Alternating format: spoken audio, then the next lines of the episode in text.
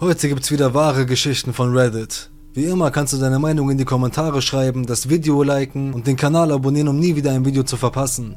Wenn du auch so coole Klamotten haben willst, dann check doch mal die Nerdstar Factory ab. Wenn du auf Comics, Nerdstuff und vor allem Horror stehst, ist das genau die richtige Seite für dich. Es gibt Pullis, T-Shirts, Kaffeetassen, Taschen, alles was das Herz begehrt. Mit dem Rabattcode RASIEL10 gibt es 10% auf den gesamten Einkauf, nur noch im Mai. Psycho-Nachbar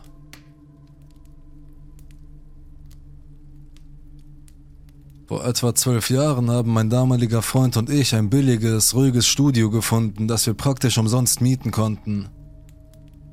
Natürlich mussten wir die drei Immobilien dort instand halten und unserem Vermieter bei den Mahlzeiten helfen oder ihn einfach zum Essen begleiten, was er allerdings auch bezahlte. Das Studio, in das wir einzogen, musste ordentlich renoviert werden, damit es gemütlich und bewohnbar war. Oben auf dem Hügel war es ziemlich ruhig und abgelegen. Außer unserem Studio gab es noch einen Nachbarn auf der anderen Seite unserer Einfahrt, etwa 150 Fuß entfernt. Außerdem wohnte unser Vermieter, dem alle drei Häuser gehörten, ziemlich in der Nähe. Die Freundin des Vermieters wohnte in einer Wohnung über der Garage des Vermieters. Der Vermieter war extrem cool, sodass wir Kabel, Wasser und Strom kostenlos bekamen. Wir mussten nur für Propan für Heizung und Warmwasser bezahlen. Diese Rechnung mussten wir uns mit dem Nachbarn auf der anderen Seite der Einfahrt teilen, da wir uns den großen Propangastank teilten. Wir lernten unseren neuen Nachbarn erst ein paar Wochen nach dem Einzug offiziell kennen. Wir stellten uns alle vor und unterhielten uns ganz normal. Ein paar Wochen nach unserem ersten Treffen hatte ich jedoch die Gelegenheit, mich wirklich mit ihr zu unterhalten. Wir standen draußen herum und unterhielten uns fast eine Stunde lang. Als meine Renovierungsarbeiten zur Sprache kamen, wollte ich ihr unsere großartige Arbeit zeigen, also gingen wir in meine Wohnung und machten eine kleine Führung. Wie bereits erwähnt, handelte es sich um ein Studio, sodass man so ziemlich das ganze Haus besichtigen konnte, wenn man nur durch die Eingangstür trat. Doch dann fing das Unheimliche erst richtig an. Die ersten Worte, die sie sagte, als sie durch meine Haustür trat, waren: Ist das eine gebrauchte Matratze? während sie auf unser Bett zeigte. Ich benutze einen wasserdichten Matratzenbezug, damit meine Matratzen makellos bleiben, ohne Flecken und weiß. Und ich benutze nur gute, saubere Laken und Decken. Ihre Frage brachte mich also aus dem Konzept, als ich auf unsere strahlend weiße, saubere Matratzenkante starrte, die freigelegt war, weil ich das Bett früher am Morgen gemacht hatte. Alles, was ich sagen konnte, war, Nein, ich habe sie ganz neu gekauft. Da wir alle unterschiedliche Arbeitszeiten hatten, sah ich sie danach ein paar Wochen lang nicht mehr. Aber dann nahm ich die Freundin des Vermieters eines Tages beiseite und erzählte mir etwas sehr Interessantes. Sie erzählte mir, dass meine Nachbarin ihr und dem Vermieter erzählt hatte, dass mein Freund und ich dafür bekannt seien, in Häuser einzubrechen. Ich war völlig aus dem Häuschen. Ich fragte mich, warum sie das sagen würde, denn weder mein Freund noch ich kannten jemanden, der dazu fähig gewesen wäre, geschweige denn, dass wir dazu fähig gewesen wären. Es stellte sich heraus, dass die Tochter der Nachbarin eine neue Polizistin war und im ersten Jahr noch im Gefängnis arbeitete. Angeblich wusste die Nachbarin daher, was wir selbst nicht wussten. Alles, was ich dem Vermieter und seiner Freundin wirklich sagen konnte, war die offensichtliche Tatsache, dass wir nicht einmal fähig waren und es nicht einmal beweisen konnten, aber wir hatten ein sauberes Strafregister. Also haben wir die Sache erst einmal auf sich beruhen lassen. Danach fingen wir an, hier und da schmutzige Blicke von ihr zu bemerken. Deshalb war es natürlich ziemlich peinlich, als ich zu ihr gehen und an ihre Tür klopfen musste, um ihre Hälfte der Propanrechnung zu kassieren. Sie gab mir einen Scheck und als ich ihren Namen laut vorlas und ihr in die Augen sah, erinnerte ich mich, wer sie war. Als ich etwa 16 Jahre alt war, also etwa 12 Jahre bevor ich neben ihr einzog, war ich mit meinem Highschool-Freund zu Thanksgiving bei ihr zu Hause. Die Eltern meines damaligen Freundes waren mit ihr und ihrem Mann befreundet und sie hatten eine Tochter, die damals auch in unserem Alter war. Mein Freund und ich hingen mit der Tochter ab, während die Erwachsenen abhingen und sich betranken während sie das Abendessen vorbereiteten. Ich kann mich kaum daran erinnern, dass ich mit irgendeinem der Erwachsenen zu tun hatte, außer natürlich beim Abendessen. Nach diesem Abend teilte mir mein Freund mit, dass ich im Haus des Freundes seiner Eltern nicht mal willkommen sei.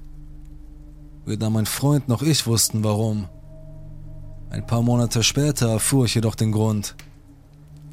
Sagen wir einfach, dass ich früh in die Pubertät kam und leider nicht gerade flachbrüstig war.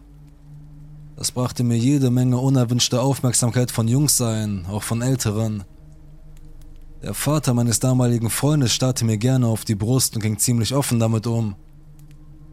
Kein Wunder also, dass sie an Thanksgiving, als beide Männer zumindest ziemlich angeheitert von den Bieren waren, meine Brust bemerkten. Das hat sich natürlich bei den Frauen herumgesprochen und sie waren nicht gerade begeistert. Hinzu kam, dass kurz bevor ich Jahre später neben mir einzog, ihr Mann sich von ihr hatte scheiden lassen und sie darüber ziemlich verbittert war.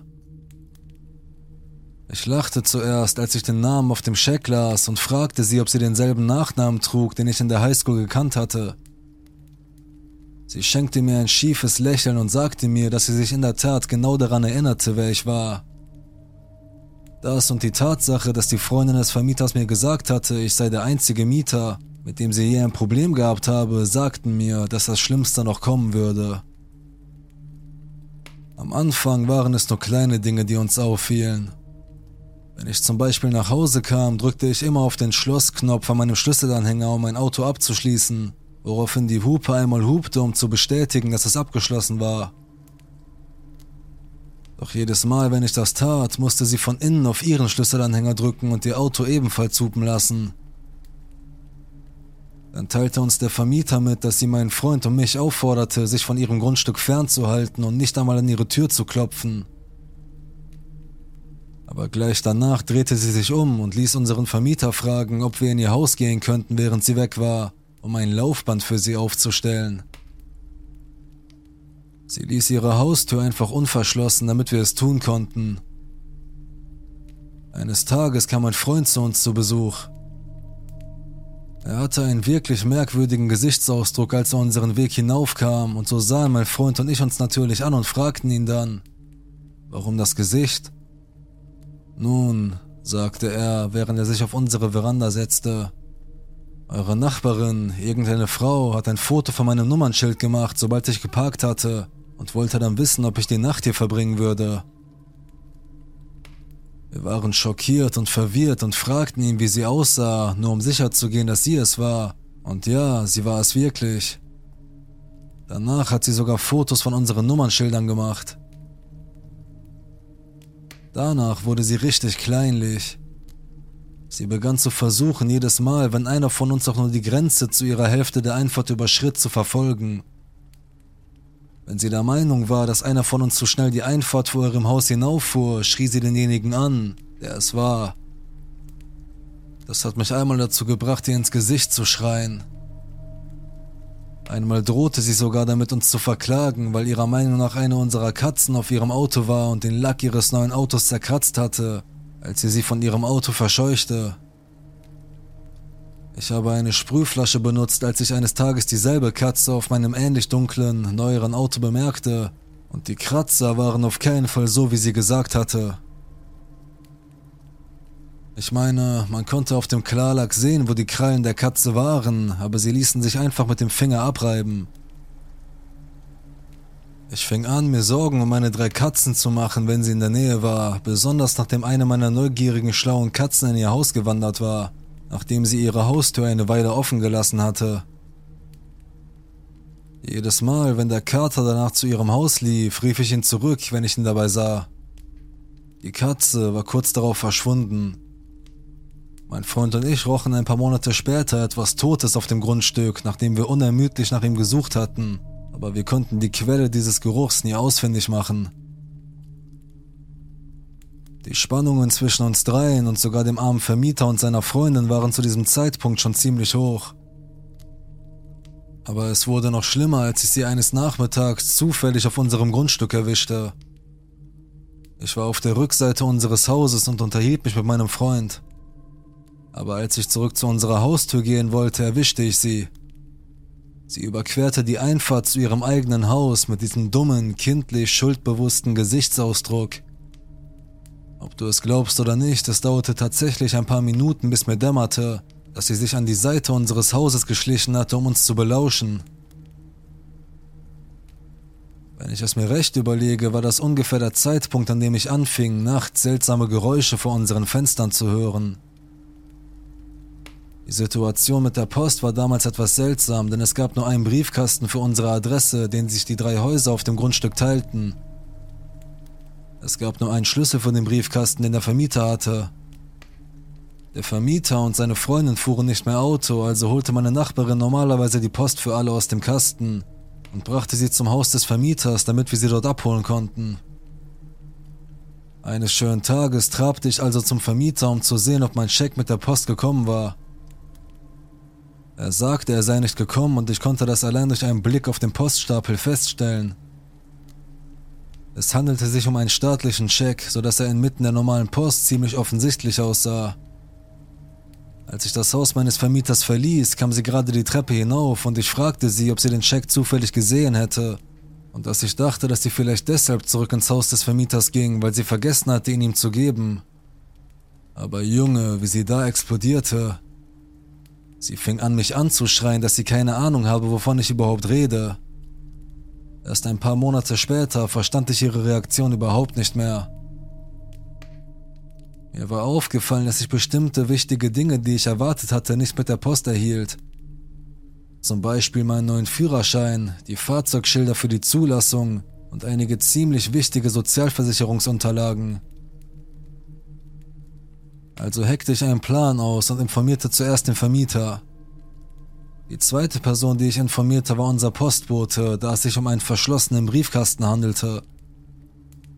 Da es nur einen Schlüssel zu diesem Briefkasten gab, sollte meine Theorie leicht zu beweisen sein, und das war sie auch. Mein Plan war, einen Umschlag so zu adressieren, als wäre er wichtig und käme für mich mit der Post. Ich hatte nur vor, ihn dem Postboten an unseren Briefkasten zu geben, sodass der Poststempel fehlen würde, aber ich hoffte, sie würde dieses kleine Detail übersehen. Nachdem der Postbote ihn in unseren Briefkasten eingeworfen hatte, musste ich nur noch darauf warten, dass er die Post zum Vermieter brachte, um zu sehen, ob sie mit der restlichen Post einwarf, wie sie es eigentlich tun sollte. Und tatsächlich, als ich zum Haus des Vermieters ging, um unsere Post abzuholen, war sie nicht da. Ich war aufgeregt, dass ich sie endlich dazu bringen konnte, die Konsequenzen für ihr mieses Verhalten zu tragen und rief sofort den Postmeister an, um den Postdiebstahl zu melden. Aber leider waren die Postämter damals zu Beginn der Rezession viel zu unterbesetzt, um den Fall überhaupt zu untersuchen. Ich versuchte den Sheriff anzurufen, aber Postdiebstahl ist Sache des Bundes. Ich begann zu bemerken, dass die Geräusche vor meinem Fenster in der Nacht immer häufiger auftraten. Außerdem wachte ich nachts mit starken Bauchschmerzen und Durchfall auf, der normalerweise am Morgen wieder weg war. Das passierte mindestens zweimal im Monat, während ich dort wohnte. Eines Tages, als ich in den Vorgarten ging, um mit meinem Handy zu telefonieren, erschien plötzlich die Nachbarin auf ihrer Veranda, stand mir gegenüber und hielt mir ihr Handy entgegen. Ich konnte nicht herausfinden, ob sie mein Telefongespräch irgendwie belauscht oder mich vielleicht gefilmt hat. Aber danach tat sie das jedes Mal, wenn sie zu Hause war und ich rausging, um ein Telefonat zu führen. Zu allem Überfluss wurde es noch schlimmer, als Miss sich um die Rechtmäßigkeit der Firma aller anderen sorgte und der Tochter einer Freundin von ihr und ihrem Freund empfahl, in die Wohnung des Vermieters über der Garage zu ziehen. Offenbar war die Freundin des Vermieters plötzlich ausgezogen und hatte die Wohnung leer stehen lassen. Nun sollte man meinen, dass eine neugierige Nachbarin wie diese, die unsere Gäste überwacht, nette und sichere Leute aussucht, die mit uns auf unserem Grundstück leben, oder? Falsch. Das junge Paar hat definitiv Chaos angerichtet. Zuerst sind sie in das Haus des Vermieters eingedrungen, als wir eines Abends alle zum Abendessen aus waren. Sie stahlen aus dem Wohnzimmer das vermeintliche Handy des Vermieters, aber in Wirklichkeit war es das Handy meiner kürzlich verstorbenen Mutter, das ich ihm geliehen hatte, da der Vertrag des Handys noch etwa ein Jahr lief. Außerdem befanden sich einige der letzten Bilder von meiner Mutter und mir auf diesem Handy. Ich erfuhr erst, dass das Handy gestohlen worden war, als mein Freund es mir mitteilte, sobald unser Vermieter es ihm sagte. Ich holte sofort mein Handy aus der Tasche und rief das gestohlene Telefon an. Ein jünger klingendes Mädchen nahm ab, legte aber auf, nachdem ich gefragt hatte, wer ist da? Wir verließen beide sofort mein anderes Haus und machten uns auf den Weg zu unserem Studio, damit ich das junge Paar in ihrer Wohnung zur Rede stellen konnte. Mein Freund und ich schlichen leise die Treppe in der Garage hinauf, die zu ihrer Wohnung führte. Als ich leise vor der Wohnungstür stand, schrieb ich eine SMS an das Telefon, von dem ich dachte, dass sie es gestohlen hatte. Natürlich hörte ich, wie es in ihrer Wohnung losging. Also klopfte ich dann alle Ruhe an die Tür und wartete, bis sie antworteten. Als das junge Mädchen die Tür öffnete, fragte ich sie in aller Ruhe nach dem Telefon. Bevor sie mir jedoch antworten konnte, erklärte ich ihr, dass das gestohlene Telefon meiner Mutter gehörte, die erst kürzlich verstorben war. Ich erklärte ihr auch, dass auf dem Telefon ein paar der letzten Bilder von meiner Mutter und mir gespeichert waren. Sie leugnete natürlich, das Telefon überhaupt zu besitzen. Für alle, die das hier lesen, muss ich sagen, dass ich es versucht habe. Leute, ich habe es versucht. Aber in dem Moment bin ich irgendwie ausgerastet. Ich schrie sie an. Mein Freund, der die ganze Zeit hinter mir stand, versuchte mich zurückzuziehen, da es ja schließlich das Haus des Vermieters war. Als das alles passierte, ging ihr Freund zufällig hinter ihr in den Wohnzimmerbereich, aber sobald er mich sah und hörte, ging er sofort wieder aus dem Bereich. Sie leugnete es weiter und ich wurde immer wütender und schrie immer lauter und lauter. Schließlich musste mein Freund eingreifen und mich die Treppe wieder hinunterziehen. Als nächstes rief ich die Polizei an, da ich den Standort des Telefons auf einer gemeinsamen Karte der Familie nachweisen konnte und auch in meinem Online-Konto alle Telefonaktivitäten aufgezeichnet waren. Die Polizisten schlichen sich sogar die Treppe hinauf, um nach meinem Telefon zu lauschen, während ich SMS schrieb und es anrief. Wie ich in dieser Nacht von den Beamten erfuhr, waren beide zur Fahndung ausgeschrieben. Obwohl sie über eine Stunde lang die kleine Wohnung durchsuchten, bekamen sie mein Telefon nicht zurück. Ich habe ihr sogar gesagt, dass sie das Telefon behalten könnte, wenn sie mir die Fotos von meiner Mutter und mir per E-Mail schicken würde. Und ich würde nicht die Polizei rufen oder sonst etwas mit ihnen machen. Aber nein, am Ende habe ich weder das eine noch das andere getan. Bei ihrem nächsten Auftritt brach das junge Paar erneut in das Haus des Vermieters ein, stahl aber diesmal seine Autoschlüssel und sein Auto. Wie du weißt, konnte unser Vermieter nicht einmal selbst Auto fahren, also war dies das Fahrzeug, mit dem wir ihn ausfuhren und herumfuhren. Das Auto des Vermieters war etwa vier Tage lang verschwunden und die Polizei fand es schließlich in einem nahegelegenen Canyon. Da der Vermieter den Anruf, mit dem er über den Fund seines Autos informiert wurde, nicht entgegennehmen konnte, mussten sie es zur Verwahrung bringen, was fast 3000 Dollar kostete. Nach all dem Mist musste ich immer noch teilweise dort wohnen, da das Haus meiner Mutter, das ich geerbt hatte, aufgrund von Renovierungsarbeiten keine Küche hatte. Während dieser Zeit ließ die Nachbarin aus irgendeinem dummen Grund ihren riesigen deutschen Schäferhund aus seinem eingezäunten Bereich heraus, sobald mein vierjähriger Sohn dort aus meinem Auto stieg. Es war ein neuer Hund für sie und ich war entsetzt, als er bellend und knurrend auf meinen Sohn zuging. Zum Glück zog ich in mein anderes Haus, sobald die Renovierungsarbeiten abgeschlossen waren. Nachdem ich aus dieser Wohnung ausgezogen war und mich von ihr getrennt hatte, hörte mein stoßweiser Durchfall vollständig auf. Der Vermieter sagte mir sogar, dass er sich sehr beruhigt hatte, nachdem ich ausgezogen war, obwohl mein Freund noch dort wohnte. Ein schönes, friedliches Ende, oder? Nachdem ich ausgezogen war, hat sich mein Leben zum Glück wieder normalisiert. Das Einzige, was uns einfiel, war, dass sie wohl eifersüchtig auf mich war, nachdem ihr Mann damals, als ich etwa 16 Jahre alt war, Dinge über meinen Körper gesagt hatte. Wie auch immer, das war auf jeden Fall eine Erfahrung.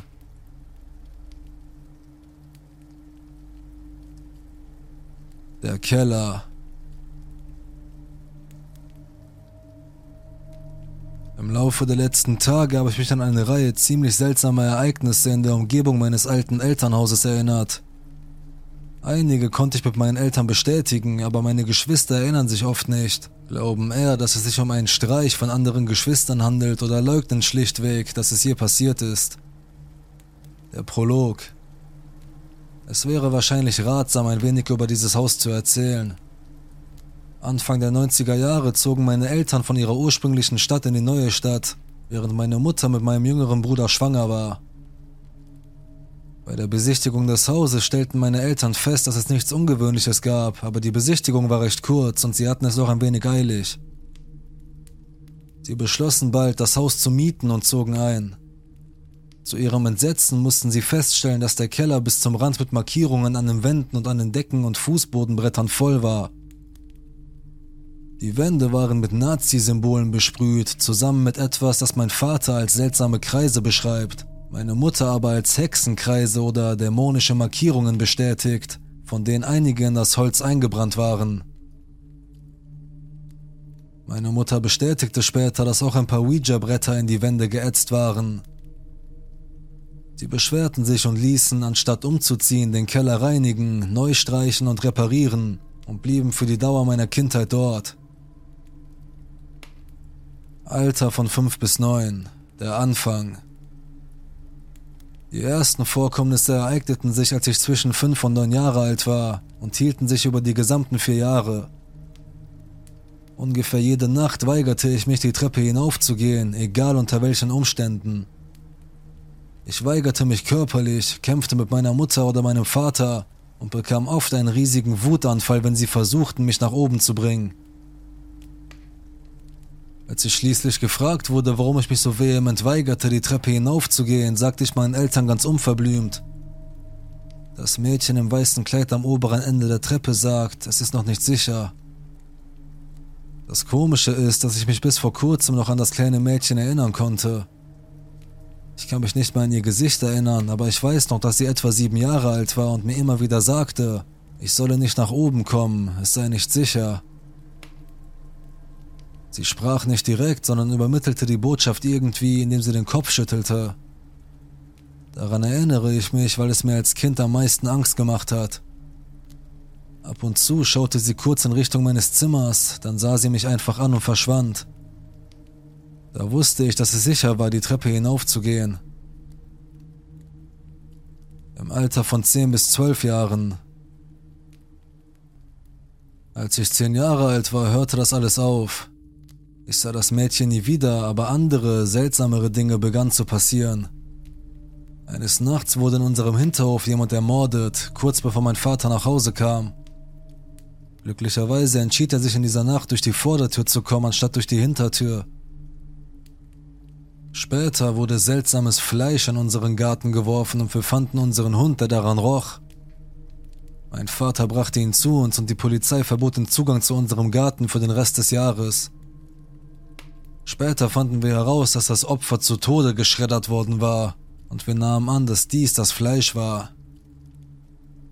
Das machte die Sache natürlich noch schlimmer, denn das Blut des Fleisches war auf unserem Grundstück und es dauerte eine Weile, bis es beseitigt war. Innerhalb desselben Jahres hatten mein Bruder und ich im Keller einen kleinen Spielbereich eingerichtet. Jedes Mal, wenn wir dort hinuntergingen, hörten wir ein seltsames Pfeifen, dieses Pfeifen ähnelte dem eines Menschen, der bei der Arbeit eine Melodie pfeift, aber es war oft unheimlich. Ein ganzes Jahr lang versuchten mein Bruder und ich die Quelle des Pfeifens zu finden und als wir sie fanden, waren wir entsetzt. Ich erinnere mich noch gut daran, ich wurde bald elf Jahre alt und wir folgten dem Pfeifen bis hinter den Ofen. Dort entdeckten wir einen Schatten, der einem menschlichen Schatten ähnelte und an die Wand geworfen wurde. Er war groß, er hatte einen Hut, keine Gesichtszüge, einfach wie ein normaler Schatten. Das verwirrte uns, denn wir verstanden nicht, wie ein Schatten dort sein konnte, denn hinter dem Ofen war kein Licht. Es war dunkel, aber dieser Schatten war irgendwie dunkler. Dann schaute er uns an. Ich verwende Anführungszeichen, weil er uns physisch nicht anschauen konnte, aber wir wussten einfach, dass er uns anschaute. Dann hat es gepfiffen. Die Melodie werde ich nie vergessen. Bin mir nicht sicher, ob jemand die Melodie kennt, aber es war die Melodie, mit der man jodelt.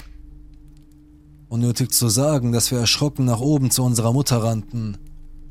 Sie kam, um nachzusehen, obwohl wir sie gebeten hatten, es nicht zu tun, und fand nichts. Danach spielten wir eine Woche lang nicht mehr im Keller, aber ab und zu hörten wir unter der Woche das Pfeifen, und obwohl wir unsere Eltern fragten, ob sie es hörten, taten sie es nie. Als wir auf Drängen unserer Eltern wieder in den Keller gingen, um dort zu spielen, weil wir beim Putzen und so weiter im Weg waren, war eine Zeit lang alles in Ordnung. Aber irgendwann kam der Schatten zurück.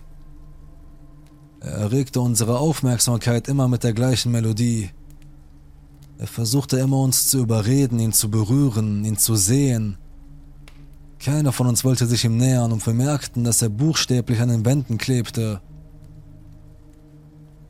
Es konnte nicht die Treppe hochgehen, sondern sich nur an den Wänden entlang bewegen, frei, außer an der Treppenwand. Nebenbei bemerkt, ich erinnere mich, dass ich meiner Mutter davon erzählte, als ich älter war, und sie bestätigte, dass die einzige Wand, die nicht mit Symbolen bedeckt war, die Wand mit der Treppe und die Treppe selbst war. Solange wir uns von den Wänden fernhielten, konnte der Schattenmann nicht an uns herankommen, und schließlich begann er zu schreien, bevor er für immer verschwand. Als ich zwölf war, tauchte er nie wieder auf. Im Keller ereigneten sich jedoch weiterhin merkwürdige Dinge. Im Sommer meines zwölften Lebensjahres spielten meine Cousins, mein Bruder und ich, während meine Eltern und andere Familienmitglieder nach einem Grillfest aufräumten. Während wir spielten, begann der Ofen an der Tür hellrot zu glühen, als würde er von einer Fackel erhitzt. Es begann in der Mitte der Tür und breitete sich über die gesamte Tür aus, bevor es sich zurückzog und einen blaugrünen Fleck hinterließ. Unnötig zu sagen, dass wir alle verwirrt waren. Mein Cousin, der oft Zeit mit seinem Vater, einem Bauunternehmer, verbrachte, bestand darauf, dass wir die Filtertür ausbauen und überprüfen, ob sie Feuer gefangen hatte. Wir versuchten ihm von den seltsamen Vorgängen zu erzählen, aber er wollte es nicht glauben und war überzeugt, dass der Filter brannte.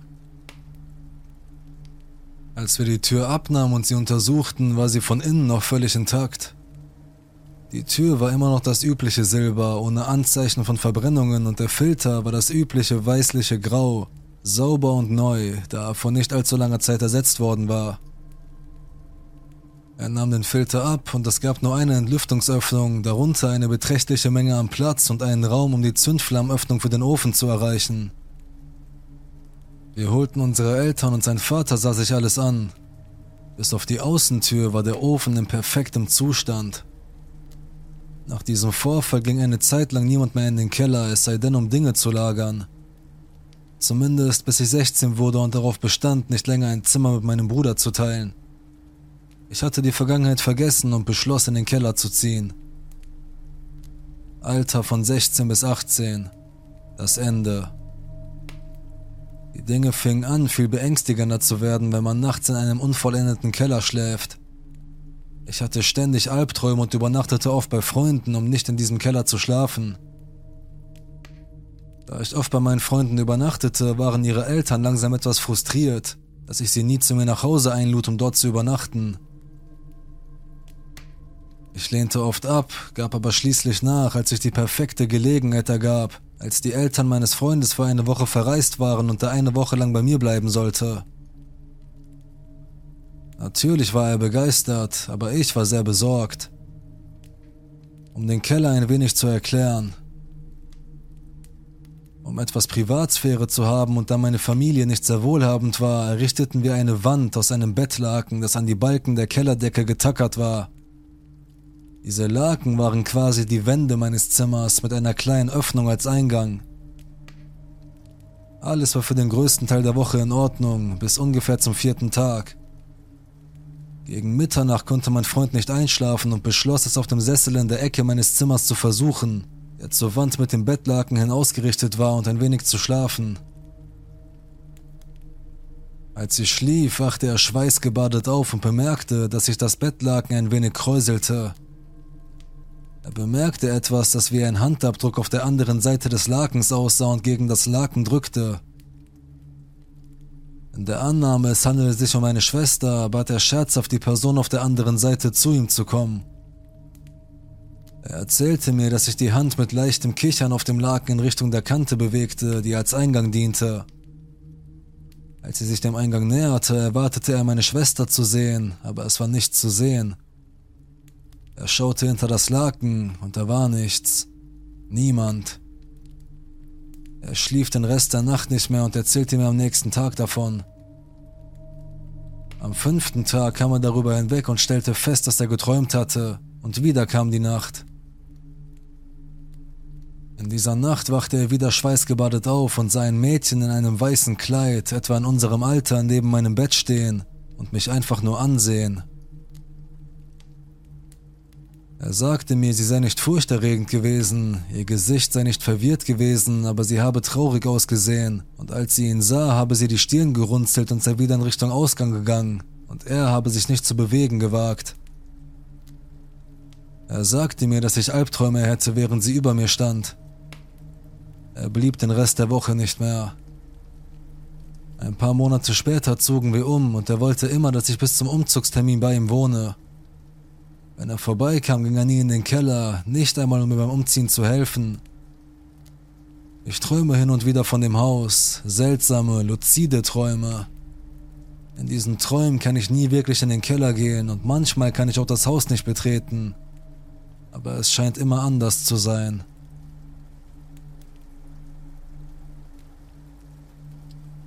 Das Ding im Flur.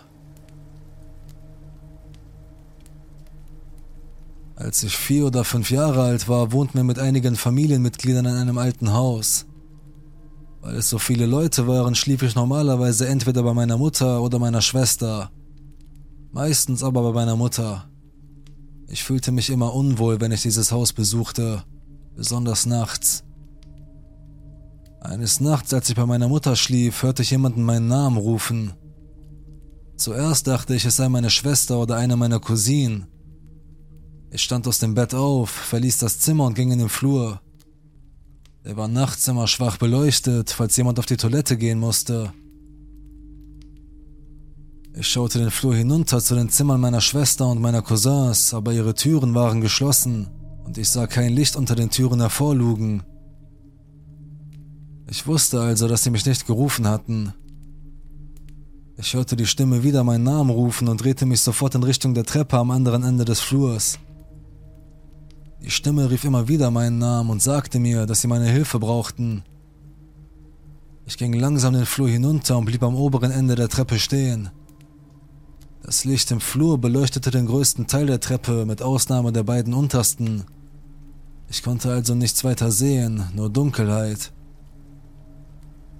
Die Stimme rief erneut meinen Namen, aber der Tonfall änderte sich leicht. Die war ein wenig freundlicher und einladender. Sie sagte wieder, dass sie meine Hilfe brauche. Ich fragte sie, warum sie meine Hilfe brauchte, aber sie sagte, sie müsse es mir zeigen, damit ich es verstehen könne. Es bat mich, die Treppe hinunterzukommen, damit es es mir zeigen könne. Ich ging die Treppe hinunter, aber eine Stimme in meinem Kopf sagte, das sei ein Trick. Also schrie ich die Stimme an, dass sie mich austricksen wollte und ich meine Mutter holen würde. Die Stimme flehte mich noch mehr an, ihr zu helfen und begann zu weinen, als ob sie Schmerzen hätte. Ich hatte sofort Mitleid mit ihr und begann weitere Schritte die Treppe hinunterzugehen, während die Stimme weiter um meine Hilfe flehte. Ich war schon halb unten, als eine Stimme laut in mein Ohr schrie. Mach keinen weiteren Schritt. Wenn du es tust, wird er dich mitnehmen und du wirst nicht mehr zurückkommen können. Ich blieb sofort wie erstarrt stehen. Die Stimme am Fuß der Treppe fragte mich, warum ich stehen geblieben sei.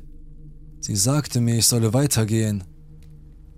Ich schrie Nein und sagte ihr, dass ich wüsste, dass sie versuche, mich mitzunehmen.